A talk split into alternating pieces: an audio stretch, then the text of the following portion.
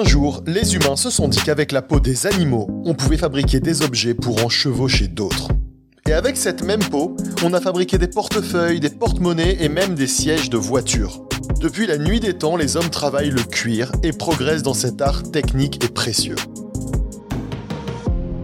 Je suis Guillaume Natas et dans C'est pas un métier, on va parler aujourd'hui d'un métier noble et ancien, celui de cellier.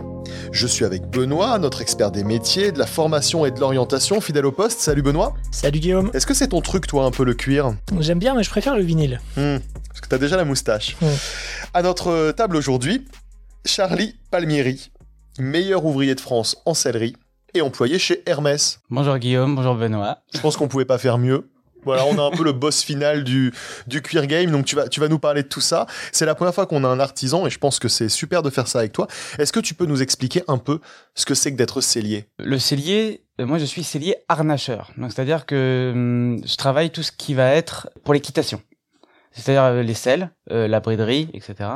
Il y a les celliers maroquiniers qui font eux le- la maroquinerie, donc les sacs à main, les portefeuilles, les ceintures. Il y a les celliers garnisseurs qui eux font tout ce qui est intérieur de voiture, moto, etc. Il y a euh, dans le métier du cuir, il y a différentes euh, orientations. Moi, je suis cellier harnacheur. Mais on parle toujours de cellier. mais on part toujours de cellier. Et d'ailleurs, ben, dans le métier, il y a le point cellier, qui est une, un type de couture bien précis, etc. D'accord.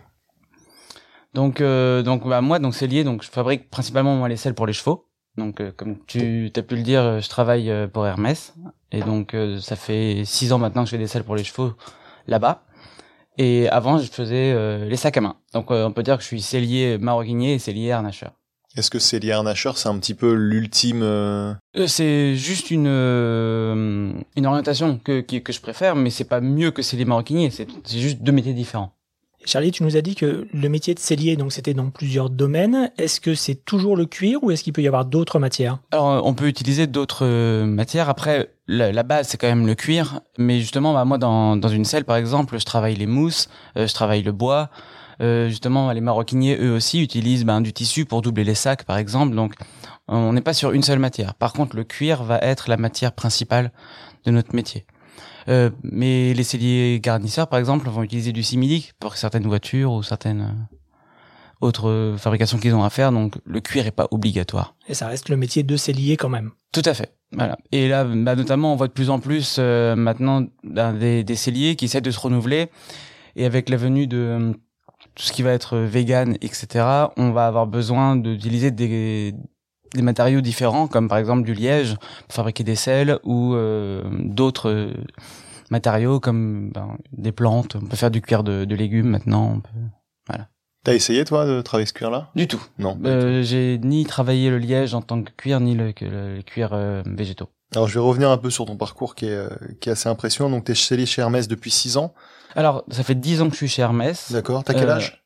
J'ai 30 ans. 30 ans. Donc ça fait 10 ans que je suis chez Hermès. Euh, j'ai travaillé euh, 4 ans euh, en tant que maroquinier. Et ça fait 6 ans que je suis euh, cellier. Il y a deux ans, t'as passé le concours du meilleur ouvrier de France. C'est ça. D'accord. Tu peux nous en parler un petit peu? Oui, ben c'est...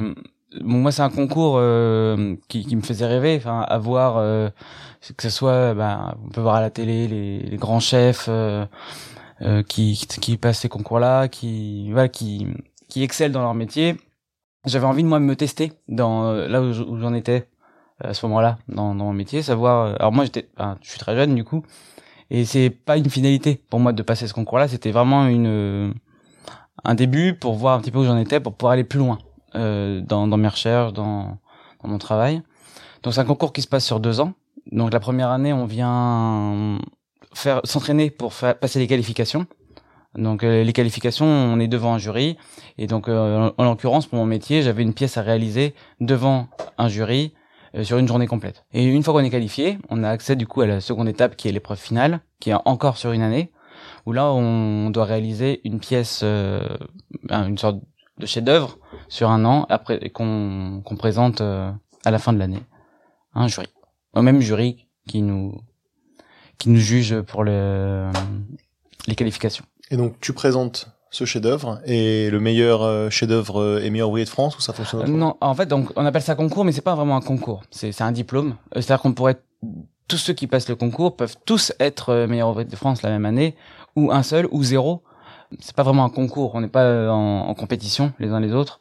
C'est voilà, c'est un, un diplôme. Donc on, on pourrait tous l'être. Et dans ta promotion, euh, vous êtes plusieurs à l'avoir eu? Euh, Non, malheureusement, euh, non. J'ai été le seul cette année-là. Et les années précédentes? En fait, ça faisait 14 ans qu'il n'y avait pas eu de, de meilleur ouvrier de France en, en sellerie harnachement. D'accord. Donc. Euh... Et il y a déjà eu des, des celliers plus jeunes que toi qui l'ont eu?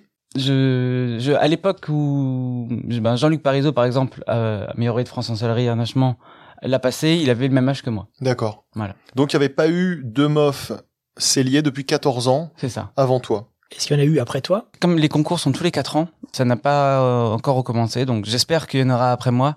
Euh, donc euh, surtout que j'ai des certains de mes des, des connaissances qui vont le passer. Donc euh, Tu feras partie du jury? Aucune idée. J'ai pas encore été sélectionné ni appelé. euh, peut-être. En tout cas, si c'est pas cette année-là, peut-être une, une saison plus tard. Trop bien, incroyable. Et donc ton, ton chef-d'œuvre, en fait, tu le fabriques au fil du temps. J'imagine que tu documentes un petit peu le tout le travail que tu fais parce qu'ils peuvent pas te surveiller tout le temps. C'est ça. En fait, on doit fournir un dossier, un dossier complet de donc un cahier des charges, une gamme opératoire, tout qui explique les, le process de fabrication de l'œuvre qu'on qu'on présente. Et à la fin, ton chef-d'œuvre t'appartient? Oui, complètement. C'est que moi, j'ai j'ai complètement tout financé, euh, mes cuirs, euh, mon matériel. euh. Alors, euh, Hermès m'a m'a offert euh, quelques pots, donc c'est ils sont pas obligés. Donc c'est c'est très gentil, mais euh, voilà. Sinon, le reste, euh, je finance tout entièrement, et donc euh, tout m'appartient. Il est où aujourd'hui ton chef-d'œuvre? Dans dans mon garage. Dans mon salon. Euh, Dans un tiroir. non, ac- actuellement, il est, il est protégé. Enfin, dans, dans, dans, dans ces boîtes. euh, L'idée, c'est que je puisse après le, le mettre un peu plus en valeur chez moi. Ou euh, le top serait que hum, une organisation via les meilleurs ouvriers de France puisse organiser une sorte de musée des œuvres de tous les meilleurs ouvriers de France et qu'on puisse les stocker, toutes en ce qu'elles nous appartiennent, mais les stocker euh, et surtout protéger, quoi. Tu parles justement de musée. Moi, j'ai vu la pièce, en tout cas, j'ai vu des photos de, de, de ta pièce qui était justement sur une sculpture de, Oui. de cheval euh, euh, grandeur nature. Euh, on est finalement entre l'art et, euh, et l'artisanat. Est-ce que toi, tu te sens plus euh, artisan ou artiste? alors moi, je, veux, je me sens plus artisan.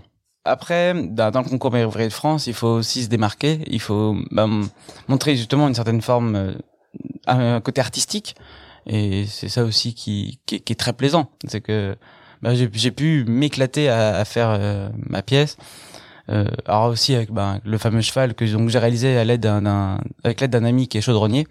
Donc sans lui, ça, ça n'existerait pas. On l'a fait à deux. On l'a, je l'ai imaginé. Il m'a aidé à la réaliser.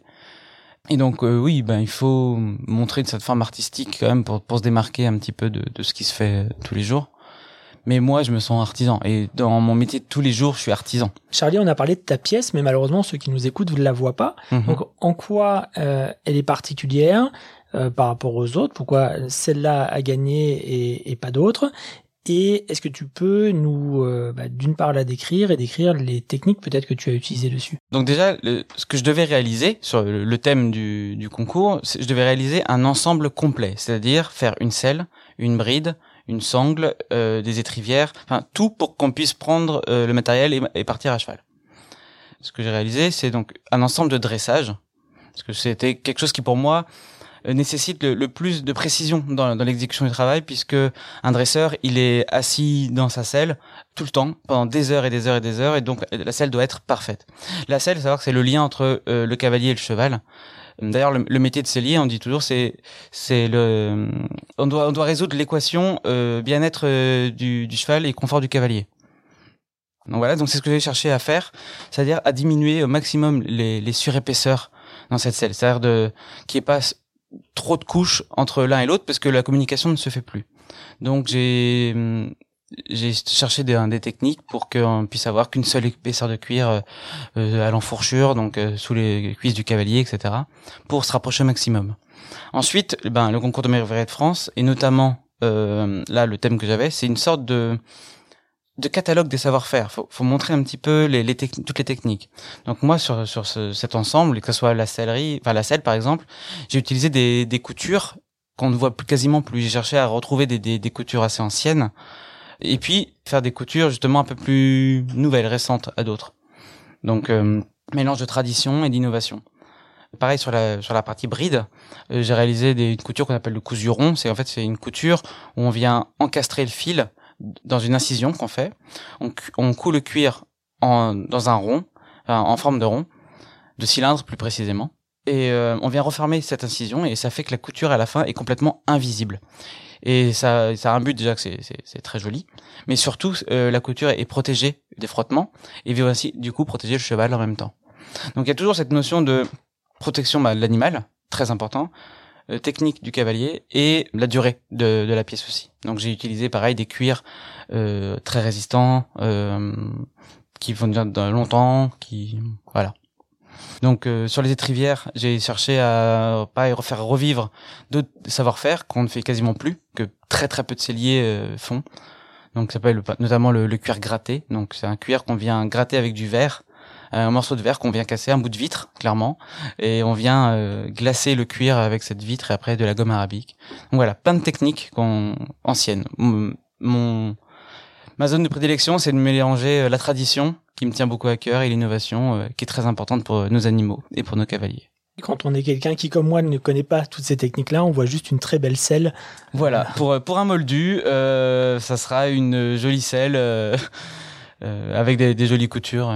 voilà. Par contre, ben, un professionnel pourra voir les, les différentes euh, différents types de points, différents montages euh, de la selle. Est-ce que cette selle est utilisable ou c'est plutôt un objet d'exposition? Alors, elle serait utilisable, mais personne ne mettra ses, ses fesses dessus. non, celle-là, c'est purement pour pour décorer. Enfin, c'est une selle d'apparat. Est-ce que tu l'as faite sur mesure de quelqu'un Alors, elle a été. Est-elle moulée pour un cul? Elle a été réalisée sur sur mesure par rapport à une jument et par rapport à un cavalier, effectivement, pour montrer justement le savoir-faire de, de sur-mesure qui est très important. J'ai été prendre des mesures euh, dans, dans une écurie et, et j'ai utilisé ben, un cavalier qui, qui m'a servi de cobaye pour, pour euh, la dessiner. Et ce cobaye n'a jamais pu essayer la selle. Tout à fait, c'est ça. tu nous l'as dit tout à l'heure, tu es rentré euh, chez Hermès il y a dix ans maintenant. ça veut dire que c'est une formation qu'on doit commencer tôt euh, c'est lié Combien de temps ça prend Et, euh, et est-ce que des reconversions tardives existent dans, dans le métier ou c'est vraiment euh, ce qu'on choisit, je dirais, à la sortie de la troisième? Les deux, en fait. C'est que moi, ben, alors j'ai pas été directement dans les écoles de cuir après la troisième. C'est que moi, j'ai d'abord passé un bac économique. Et puis après, donc c'est là que je me suis décidé à vraiment rentrer dans le cuir. Donc j'ai fait un CAP, j'ai fait un bac professionnel en maroquinerie, et après j'ai repassé un CAP de cellier harnacheur. Par contre, nous, là, à l'atelier, on a des personnes qui sont en reconversion, des personnes qui ont fait d'abord un métier pendant plusieurs années et finalement, qui à 40 ans se disent, bah non, mais moi, mon, mon kiff, euh, c'est le cuir. Euh, j'ai envie de, de travailler là-dedans et qui se reforment. Donc, avec un CAP, on peut rentrer dans déjà dans, dans beaucoup de, de sellerie ou maroquinerie. Euh, bah notamment nous, chez nous et sur Hermès, on embauche des gens avec juste un CAP et qui est déjà très bien. Parce que ce, qu'on demande aux artisans, c'est d'avoir le même langage que nous, de savoir faire les gestes traditionnels. Mais après, on, on les forme directement nous au sel qu'on fabrique ou au sac qu'on fabrique si on est en maroquinerie. Donc on peut vraiment faire ce métier-là à n'importe quel âge. C'est quoi ton prochain défi quand on est mof à 30 ans? Eh ben continuer d'apprendre parce que je suis très très très très loin d'avoir tout appris. Euh, surtout que hum, c'est dans en sellerie il y a des techniques euh, très très très différentes, que ce soit même des techniques euh, européennes, mais des techniques aussi d'autres pays comme la, la sellerie américaine, qui regorge encore d'autres savoir-faire. Donc j'ai envie d'apprendre continuer d'apprendre tout ça, rencontrer des personnes passionnées, euh, pouvoir euh, voilà échanger le plus possible avec d'autres personnes et former et euh, montrer bah, tout ce que j'ai appris pendant le MOF et ce que je vais continuer d'apprendre. Bah, il faut le transmettre, c'est ça le plus important. Donc pour moi, le, le prochain défi, c'est de, de faire partager tout ça. Donc on est toujours sur des questions assez traditionnelles. Comment tu vois euh, l'arrivée de la technologie, de l'automatisation, de la robotique? Est-ce que c'est des questions qui touchent ton domaine ou pas pas vraiment? Ben, Un petit peu, puisqu'en fait nous on, euh, on, voit que les concurrents de la maison ben, euh, sont déjà sur d'autres types de matériaux, ben, notamment voilà comme je disais tout à l'heure des selles en liège ou des choses. Donc la série de toute façon va évoluer en fonction de nos mœurs de, de tous les jours. Après, euh, moi, dans, dans le métier que je pratique, on a aussi une maison de tradition. Donc, euh, les selles que je réalise, euh, pour l'instant, elles vont rester en cuir, elles vont rester avec des arçons en bois, qui de toute façon fonctionnent très très bien, et même sur les pistes de, de saut d'obstacles ou les, carrés de dressage aujourd'hui, donc pour les pour les Jeux Olympiques, c'est toujours ces selles-là qui sont utilisées. Donc, pour l'instant, on fait les selles du présent et les selles du futur, bah, peut-être qu'elles évolueront avec des nouveaux matériaux euh, on n'a pas encore trouvé nous celui qui qu'on trouve le plus parfait. euh, en termes de nouveaux matériaux, parce que le carbone certes va être léger, mais il va avoir d'autres contraintes qui ne conviennent pas encore tout à fait dans l'immédiat. D'autres tissus ou matériaux qui remplaceraient le cuir ne vieillissent pas aussi bien. Ils sont pas encore, si on peut mettre des guillemets, assez nobles euh, pour l'instant pour pour être remplacés. Ça fait partie de la tradition d'une une selle Hermès. C'est c'est pas qu'un objet. C'est toute une histoire. Voilà. C'est toute toute une aventure. Tu peux nous raconter un peu comment ça se passe quand on veut acheter une selle chez vous? Chez nous, en fait, ce qui va se passer, c'est qu'on va, euh, on peut alors on peut aller en boutique, euh, mais en fait, ce qui va, on pourra pas repartir tout de suite avec sa selle sous le bras. Ah, parce que moi, par exemple, j'achète un cheval, caramel, Voilà, t'achètes. et je veux une selle pour caramel. Et donc, si tu veux une selle pour caramel, tu vas venir en boutique, tu vas prendre euh, contact avec euh, ce qu'on appelle un expert selle. Donc, un expert selle, c'est quelqu'un qui va, ben, qui est aussi bien euh, cavalier. Il va venir observer en fait directement dans l'écurie ton cheval. Il va venir te voir monter, te faire essayer des selles, prendre des mesures, tes mesures à toi, les mesures de ton cheval, donc de caramel. il va pouvoir te conseiller. Il a aussi ce- cette casquette-là de conseiller. Euh, c'est un saddle fitter, donc il va également ben, savoir s'il faut euh, comment équilibrer la selle sur ton cheval pour après nous nous transmettre toutes les informations à l'atelier. Donc euh, une fois que vous avez fait les essais, que tout te convient, vous, bah, vous prenez commande.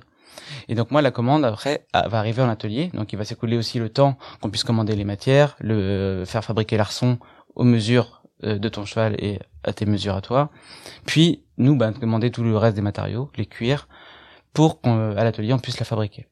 Et donc toutes nos selles sont fabriquées euh, sur mesure, donc de A à Z par un seul artisan. Donc on a on a juste deux petites étapes différentes. Donc, on va avoir ce qu'on appelle les coupeurs qui vont lire les peaux, regarder les défauts des, des cuirs et précouper certaines parties de la peau justement. Ben, pour nous qu'on est sur l'é- l'établi on n'est pas une grande peau qu'on pourrait abîmer avec nos outils. Donc eux lisent la peau et la, la précoupent. On a les les mécaniciennes qui sont à la machine à coudre qui elles vont faire toute la partie machine si euh, certaines coutures sont nécessaires à la machine à coudre. C'est que des femmes?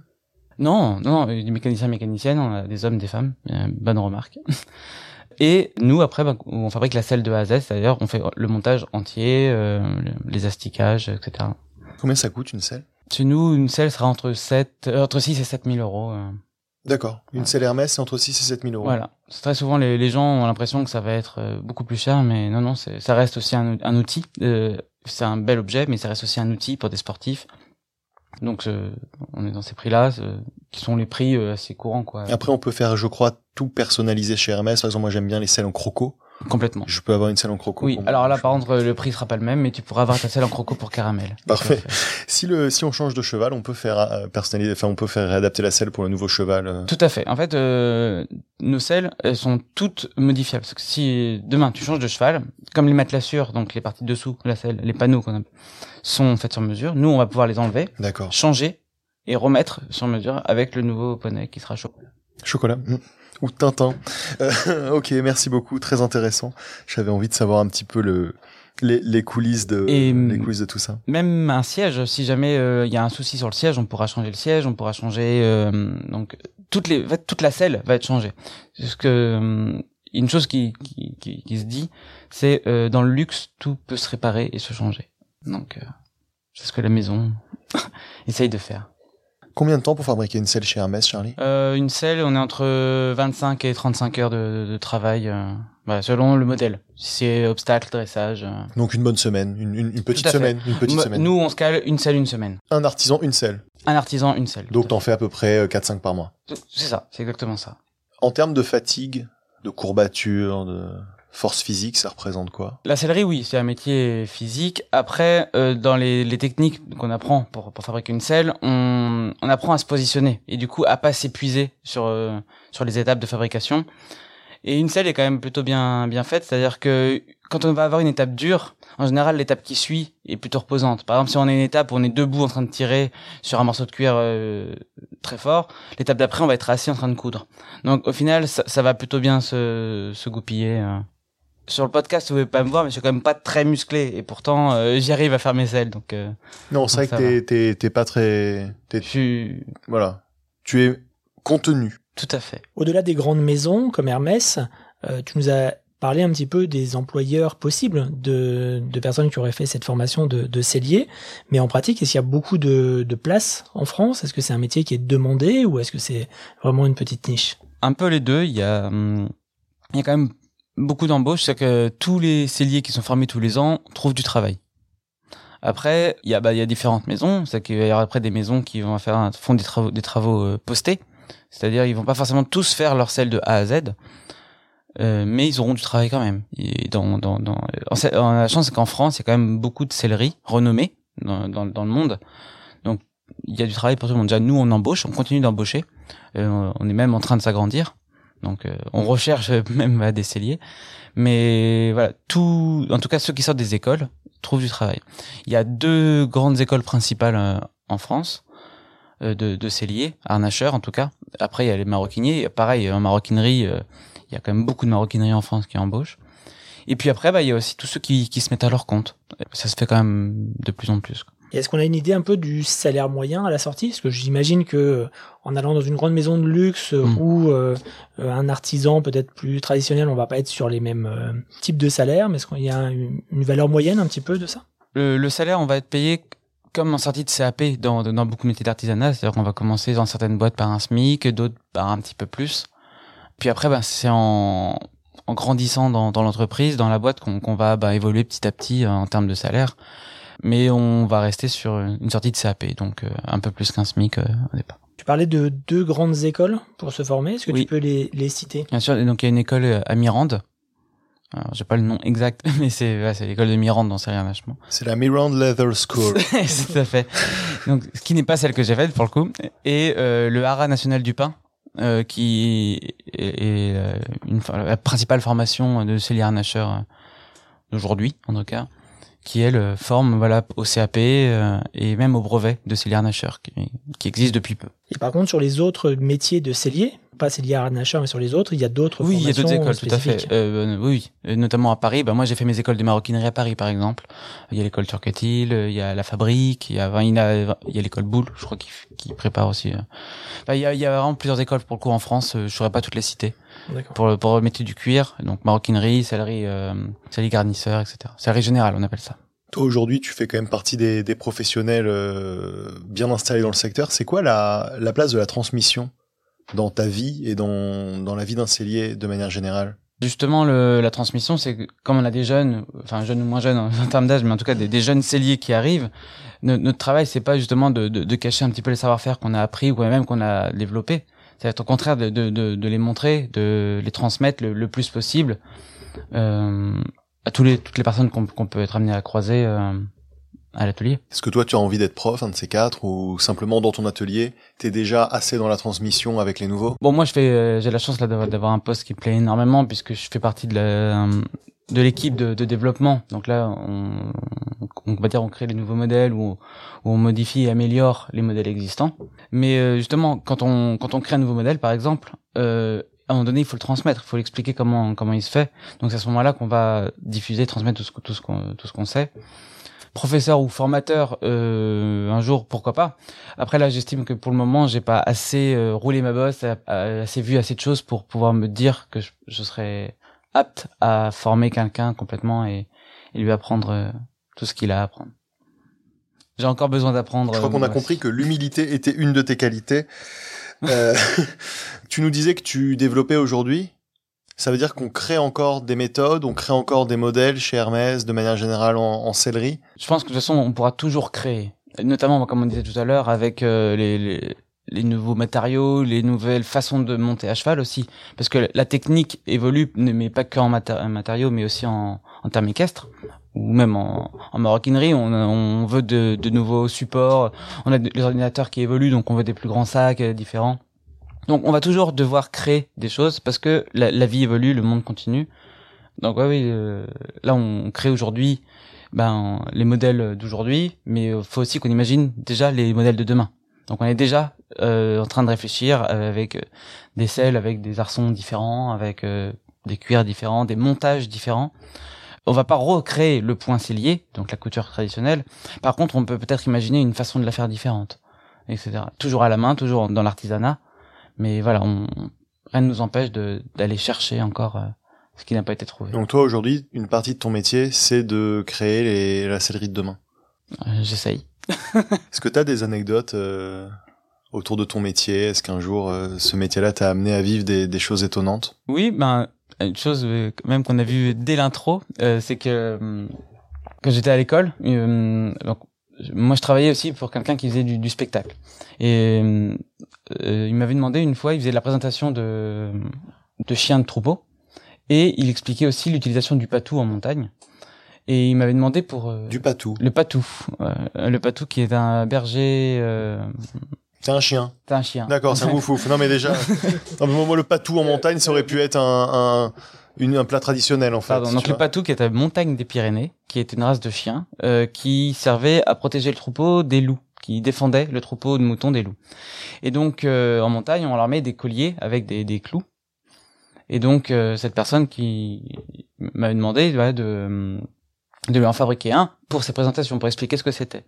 Et quelqu'un qui était passé à l'atelier à ce moment-là me voyait fabriquer ce collier à clous. Je veux Euh, même pour ma femme. Ben, Oh, c'est drôle, bah, bravo. et ben bravo, c'est exactement euh, cette idée-là, c'est que m'a demandé est-ce que j'étais capable de faire des choses, non pas pour chevaux, mais simplement pour humains, et il m'a demandé une cravache. euh. Donc ça m'est arrivé plusieurs fois, effectivement, quand je dis que je travaille le cuir, qu'on me demande des choses qui sont pas forcément pour les chevaux. Et c'est vrai qu'on rigole, mais le milieu BDSM, qui est quand même une subculture qui est pas ridicule et qui est, tout. qui est pleine de choses intéressantes, euh, a aussi un rapport au cuir et, Ah mais et j'imagine que ça doit un peu. euh, Ah bah je pense qu'il y a une niche là-dedans aussi. oui, il y a forcément une bonne niche. euh. euh. Donc, tu as déjà fabriqué aussi des objets pour des pour des personnes qui pratiquent le le bondage. Voilà. J'adore cette anecdote que j'imaginais pas, mais donc Charlie, en fait, on se, on se connaît, on avait préparé un peu l'émission ensemble, et j'imaginais, en te lançant sur une anecdote, que tu nous parlerais de la fois où t'es allé au château de Windsor. mais finalement, on est parti sur euh, la, le collier à clous et, Ah bah, et tout. Tu m'as Mais- demandé une anecdote marrante.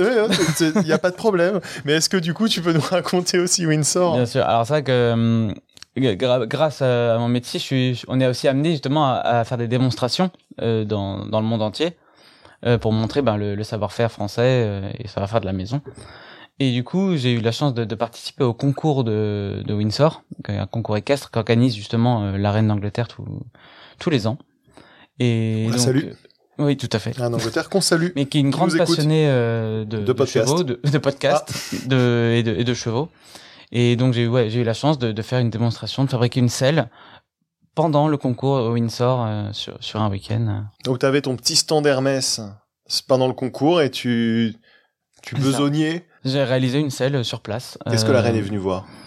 Alors bah, malheureusement avec tout le protocole, elle a pas pu me voir euh, directement, mais euh, il y a une année où bah, mon formateur, la personne qui m'a formé, a eu la chance de de la rencontrer et d'échanger quelques mots avec elle. C'est elle qui a eu la chance de le rencontrer. C'est elle qui a eu la chance de rencontrer, Mm. tout à fait. Merci beaucoup pour cette petite histoire. Bon, bah franchement, c'était passionnant. Est-ce que toi, t'as quelque chose à rajouter, quelque chose dont t'as envie de nous parler sur ton métier, sur ta vie? Sur mon métier, sur ma vie, je sais pas. En tout cas, ce, qui, ce que je voulais dire, c'est que hum, toutes les personnes euh, qui, qui, qui souhaitent euh, justement s'orienter dans, dans, dans ce type de métier, déjà, c'est un métier de passion. Faut vraiment aimer ça. Comme tous les métiers artisanaux, faut vraiment avoir la, la, la fibre. Euh, par contre, ça peut se faire voilà à n'importe quel âge. on- et ils seront bien reçus n'importe où, dans, dans quelque atelier qu'ils soient, euh, pour apprendre. Euh, on est dans un monde où maintenant on veut vraiment transmettre. C'est très important, quoi, de, de, de pas hésiter à passer le pas de des métiers artisanaux et pas s'enfermer dans des choses, dans des métiers qui nous plaisent pas. Et même quand on a 40 ans. Et mais 40 ans, 50 ans. Franchement, c'est hyper inspirant, je trouve. Ce que tu nous racontes là. C'était euh, très intéressant. Benoît, est-ce que tu veux rajouter quelque chose sur les formations? Je crois qu'on a déjà fait un petit point, mais peut-être un petit résumé pour tous ceux qui voudraient, euh, soit en sortie d'études, soit en reconversion, et on a vu que c'était possible, euh, devenir cellier. Alors sur cellier, euh, comme l'a dit Charlie, il y a plusieurs types de métiers. Sur cellier et harnacheur, donc deux écoles qui ont été citées tout à l'heure. Pour les autres types de, de sellerie, euh, on va avoir un certain nombre d'écoles de CAP et de bac pro qui vont être présents euh, à travers la France. Et une formation un peu particulière aussi, euh, comme beaucoup de métiers artisanaux, avec les compagnons, euh, qui est une autre méthode d'apprentissage de ce type de métier. Alors, tu nous parles des compagnons. Ça, c'est un sujet sur lequel euh, j'aimerais beaucoup qu'on fasse un épisode de C'est pas un métier. Mais est-ce que tu peux quand même nous dire quelques mots sur les compagnons? Donc, c'est les compagnons du devoir, je crois. Alors, il y a plusieurs communautés de compagnons, dont les compagnons du devoir que tu cites, mais il y en a d'autres. Le compagnonnage, c'est apprendre un métier artisanal.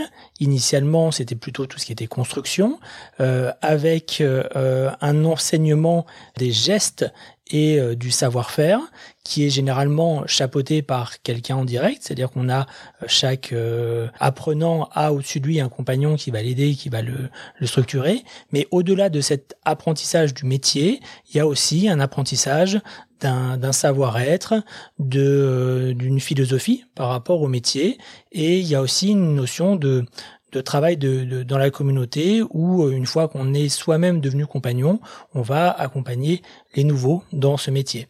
Il y a aussi quelque chose d'assez caractéristique chez les compagnons, c'est ce qu'on appelle le Tour de France, c'est-à-dire une fois pour pouvoir euh, s'améliorer finalement, on va aller voir autour de la France plusieurs euh, artisans et travailler avec eux pour qu'ils nous apprennent leur propre technique, leur propre savoir-faire pour devenir au final un compagnon accompli. Et tout ça, je crois, bercé d'une certaine fraternité aussi. Il y a un petit peu de tradition, il y a un, peu, de, un peu de secret. Il y a une approche un peu initiatique, il y a un mm. peu de tradition, il y a euh, des cérémonies auxquelles on n'a pas vraiment accès, euh, il y a aussi des hébergements sur place, il y a, voilà, il y a, il y a tout un truc un peu, un peu particulier, ce sera vraiment l'occasion d'en faire un, un épisode. Trop bien. Très intéressant. Il me tarde, il me tarde qu'on en parle. On fera venir des compagnons euh, euh, ici. Merci Charlie d'avoir accepté notre invitation et d'avoir partagé avec nous ta passion et ton savoir-faire. C'était vraiment euh, passionnant de, t'écouter et de te rencontrer. Et vous, chers auditeurs, si vous avez des questions sur les formations, sur les métiers, vous pouvez écrire à Benoît sur c'est pas un métier.fr.